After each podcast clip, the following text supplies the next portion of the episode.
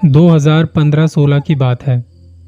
तब मैं जहाँ नौकरी करता था, रोज आना जाना लगा होता था तो वहाँ की सिक्योरिटी गार्ड से अच्छी खासी बातचीत हो गई थी मेरी।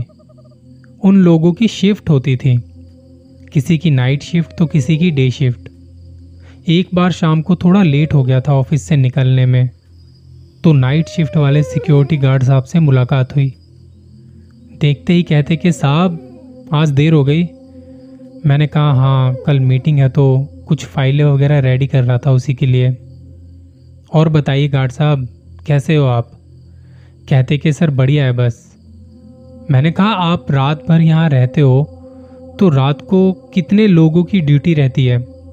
मतलब साथ में दो तीन लोग तो होते ही होंगे। वो कहते कि, हम तीन लोग तो होते ही हैं एक टाइम पर, और मैं तो अकेला रुकता भी नहीं कहीं पे। रात को तो बिल्कुल नहीं। मैंने कहा, क्यों गार्ड साहब? डर लगता है। कहते कि, डर यहाँ तो खैर इतना नहीं लगता। पर जब मैं गाँव से आया था और जब अपनी पहली नौकरी की तलाश कर रहा था तो तब कुछ ऐसा हुआ था जिसके बाद से एक डर सा बैठ गया था मेरे मन में।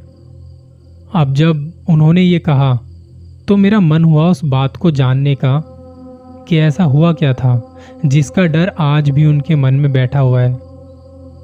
सर्दियों का वक्त था और सब वहाँ गेट की साइड में आग जला के बैठे हुए थे। मैंने सोचा कि देर तो हो ही गई है, थोड़ा और लेट हो जाएँगे। मैंने भी साइड में रखे एक छोटे से पत्थर पर टेक लगाई और बैठ गया, क्योंकि मुझे जानना था वो किस्सा। उन्होंने बताया कि मैं ज़्यादा पढ़ा लिखा तो हूँ नहीं, पर शरीर लंबा चौड़ा होने की वजह से मुझे सिक्योरिटी गार्ड की नौकरी आसानी से मिल गई थी। जब मैं दिल्ली में नया नया आया था, तब मुझे कोई नौकरी पर नहीं रख रहा था। फिर मैंने अपने कुछ गाँव वालों से बात की। उन्हीं में से एक मेरे दोस्त ने बताया कि तू सिक्योरिटी गार्ड की नौकरी ढूंढ, आराम से मिल जाएगी। उस वक्त यहाँ एक जगह नई सोसाइटी बसाने की तैयारी चल रही थी। कुछ बिल्डिंग्स वगैरह बन रही थी। वहाँ के इंचार्ज से बात की। कि साहब कोई नौकरी है तो बताओ हमारे लायक। उन्होंने कहा कि नौकरी तो थी, पर दस बारह दिन पहले कोई दूसरा बंदा रख लिया हमने। मैंने कहा, ठीक है साहब, कुछ हो तो बताना। जब मैं जाने लगा तो उन्होंने मुझे रोकते हुए कहा, तुम शरीर से तो लंबे चौड़े हो, सिक्योरिटी गार्ड की नौकरी करोगे? ये सुनते ही मैंने फट से हाँ कर दिया, बिना कुछ सोचे समझे। पर उन्होंने कहा कि तुम्हें अपने जैसा लंबा चौड़ा कोई दूसरा बंदा भी ढूंढ के लाना होगा। फिर मैं तुम दोनों को एक साथ एक जगह पर रखूँगा। तो मैंने कहा कि, साहब, मैं अकेला ही काफ़ी हूँ, आप फ़िक्र मत करिए। उन्होंने कहा, तुम अकेले तो काफ़ी हो, पर फिर भी मुझे एक और बंदा चाहिए। नाइट शिफ्ट में रखूँगा तुम दोनों को, और तनख्वाह तुम्हारी आज से ही शुरू हो जाएगी। ये सुन के मैं और भी ज़्यादा खुश हो गया। तब मैंने अपने एक दोस्त को फ़ोन किया, जो पहले से सिक्योरिटी गार्ड की नौकरी कर रहा था। पर यहाँ पैसे ज़्यादा मिल रहे थे तो मैंने उसको कहा और वो मान गया। अगले दिन दोपहर दो बजे के आसपास हम इंचार्ज से मिलने आए। तब उन्होंने हमें जगह दिखाई कि तुम्हें यहाँ नाइट शिफ्ट करनी है। और देखो, ये बिल्डिंग बन रही है। यहाँ अभी कोई रहता नहीं है। तुम्हें ध्यान रखना है यहाँ के सामान का। घर बनाने का जो सामान होता है, लोहा, सीमेंट, बिजली के तार और कुछ पानी के पाइप पड़े हुए थे। तो तुम्हें ध्यान रखना है। सुबह होते ही लोग यहाँ पर काम पे आ जाते हैं। तब तुम जा सकते हो। फिर मैंने कहा कि अभी तो कोई यहाँ पे रहता नहीं है। तो हम यहाँ अपना ठिकाना बना ले कहीं, अगर आप कहो तो। तो इंचार्ज ने कहा कि मेरी तरफ़ से तो परमिशन है, पर पता है बात क्या है? यहाँ ना रात को कोई रहता नहीं है बिल्डिंग में। मैंने पूछा, क्यों? तब उन्होंने बताया, जो लोग कभी रुके हैं रात को, उन्होंने कुछ अजीब सा डर महसूस किया है यहाँ पे। हम सोच रहे हैं कि एक बार बिल्डिंग पूरी तरह से तैयार हो जाए, यहाँ की पूजा वगैरह करवाएँगे और तभी लोग रह पाएँगे।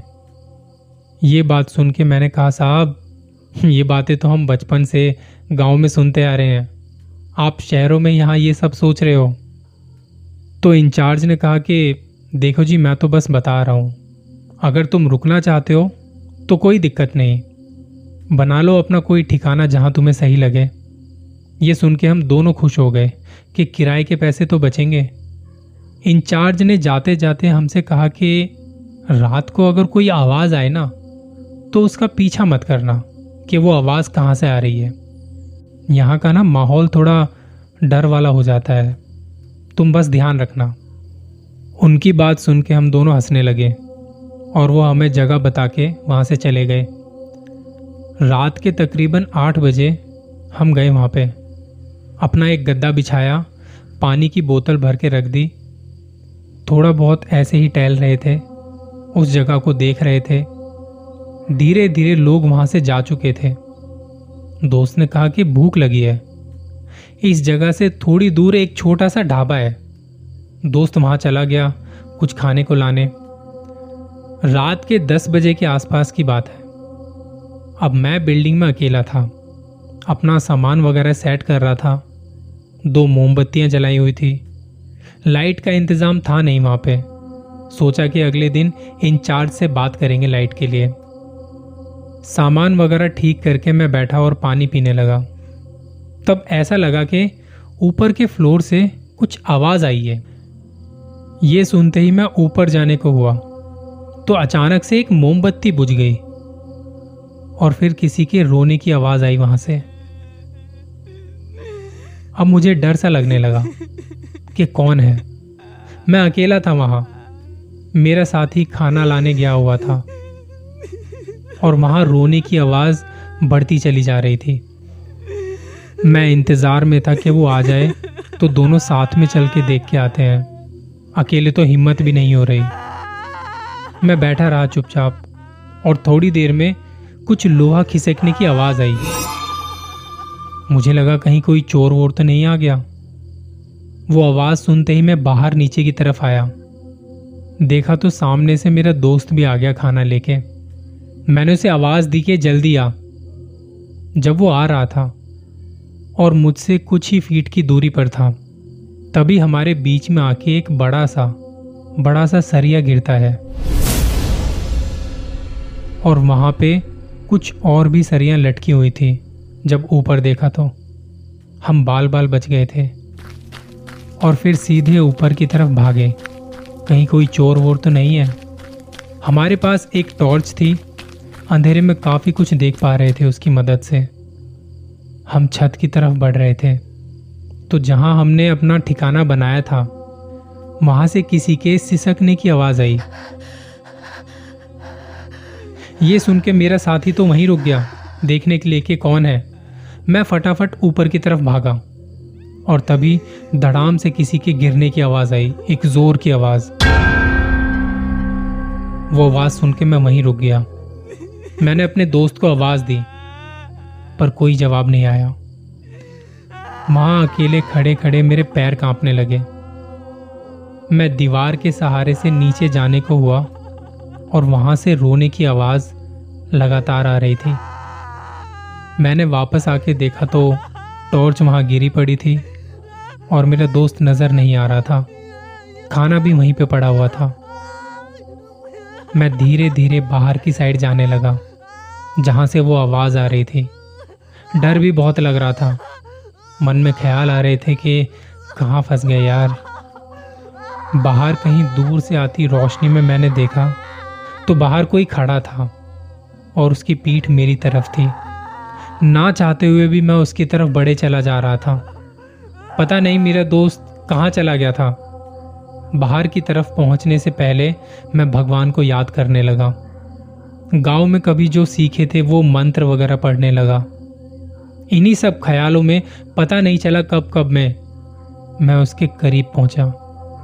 जो मुझे दिख रही थी, पास आके पता चला वो एक औरत थी, जो अपनी छाती को अपने हाथों से पीट रही थी। उसके शरीर में सरिया घुसा हुआ था। वो बिना देखे मेरी तरफ़ हाथ करके मुझे बुलाने लगी। ना चाहते हुए भी मैं उसके और करीब पहुँच जाता हूँ। रोने की आवाज़ वहीं से आ रही थी।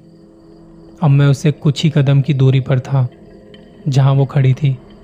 वहाँ से बस एक कदम आगे और, फिर सीधा नीचे गिरता। उसने हल्के से मेरी तरफ़ गर्दन घुमा के देखा। वो रोते रोते हंस रही थी। कभी रोने की आवाज़, कभी हंसने की आवाज़। उसने मेरी तरफ़ हाथ बढ़ाया। इतने में पीछे से मुझे मेरे दोस्त ने आके जगाया। और जब सामने देखा तो वो औरत एकदम से नीचे कूद गई। वो आवाज़ हम दोनों ने सुनी। हमने जल्दी से टॉर्च उठाई और भागकर नीचे आए। ग्राउंड फ्लोर तक आए और वहाँ जाके ढूंढा कि कहाँ गिरी थी वो। काफ़ी ढूँढने के बाद भी वहाँ कोई नहीं दिखा। तभी हमारे बगल में एक सरिया आके गिरी। हम दोनों वापस से ऊपर की तरफ़ भागे। और फिर से वहाँ किसी के रोने की आवाज़ आ रही थी। और जहाँ हमने अपना गद्दा वगैरह बिछाया था, वहाँ से बाहर की तरफ़ देखा तो कोई खड़ा था। और फिर से हमने वो सिसकने की आवाज़ सुनी। अब इस बात के बाद हमें लगा कि यहाँ रुकना ठीक नहीं है। रात के 12 बजने को थे दूर दूर तक कहीं रुकने की कोई जगह नज़र नहीं आ रही थी। सामने एक हाईवे था और गाड़ियाँ इस वक्त ना के बराबर थीं। सारी रात हम दोनों बाहर रुके रहे और रात भर ये सिलसिला चलता रहा।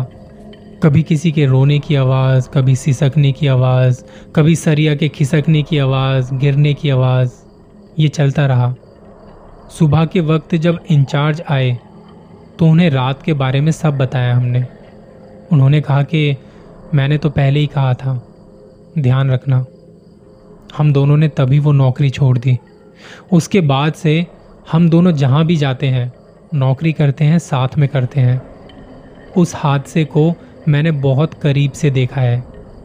अगर हम एक दिन भी और रुकते तो शायद नहीं बच पाते। वो जगह ही कुछ ऐसी थी।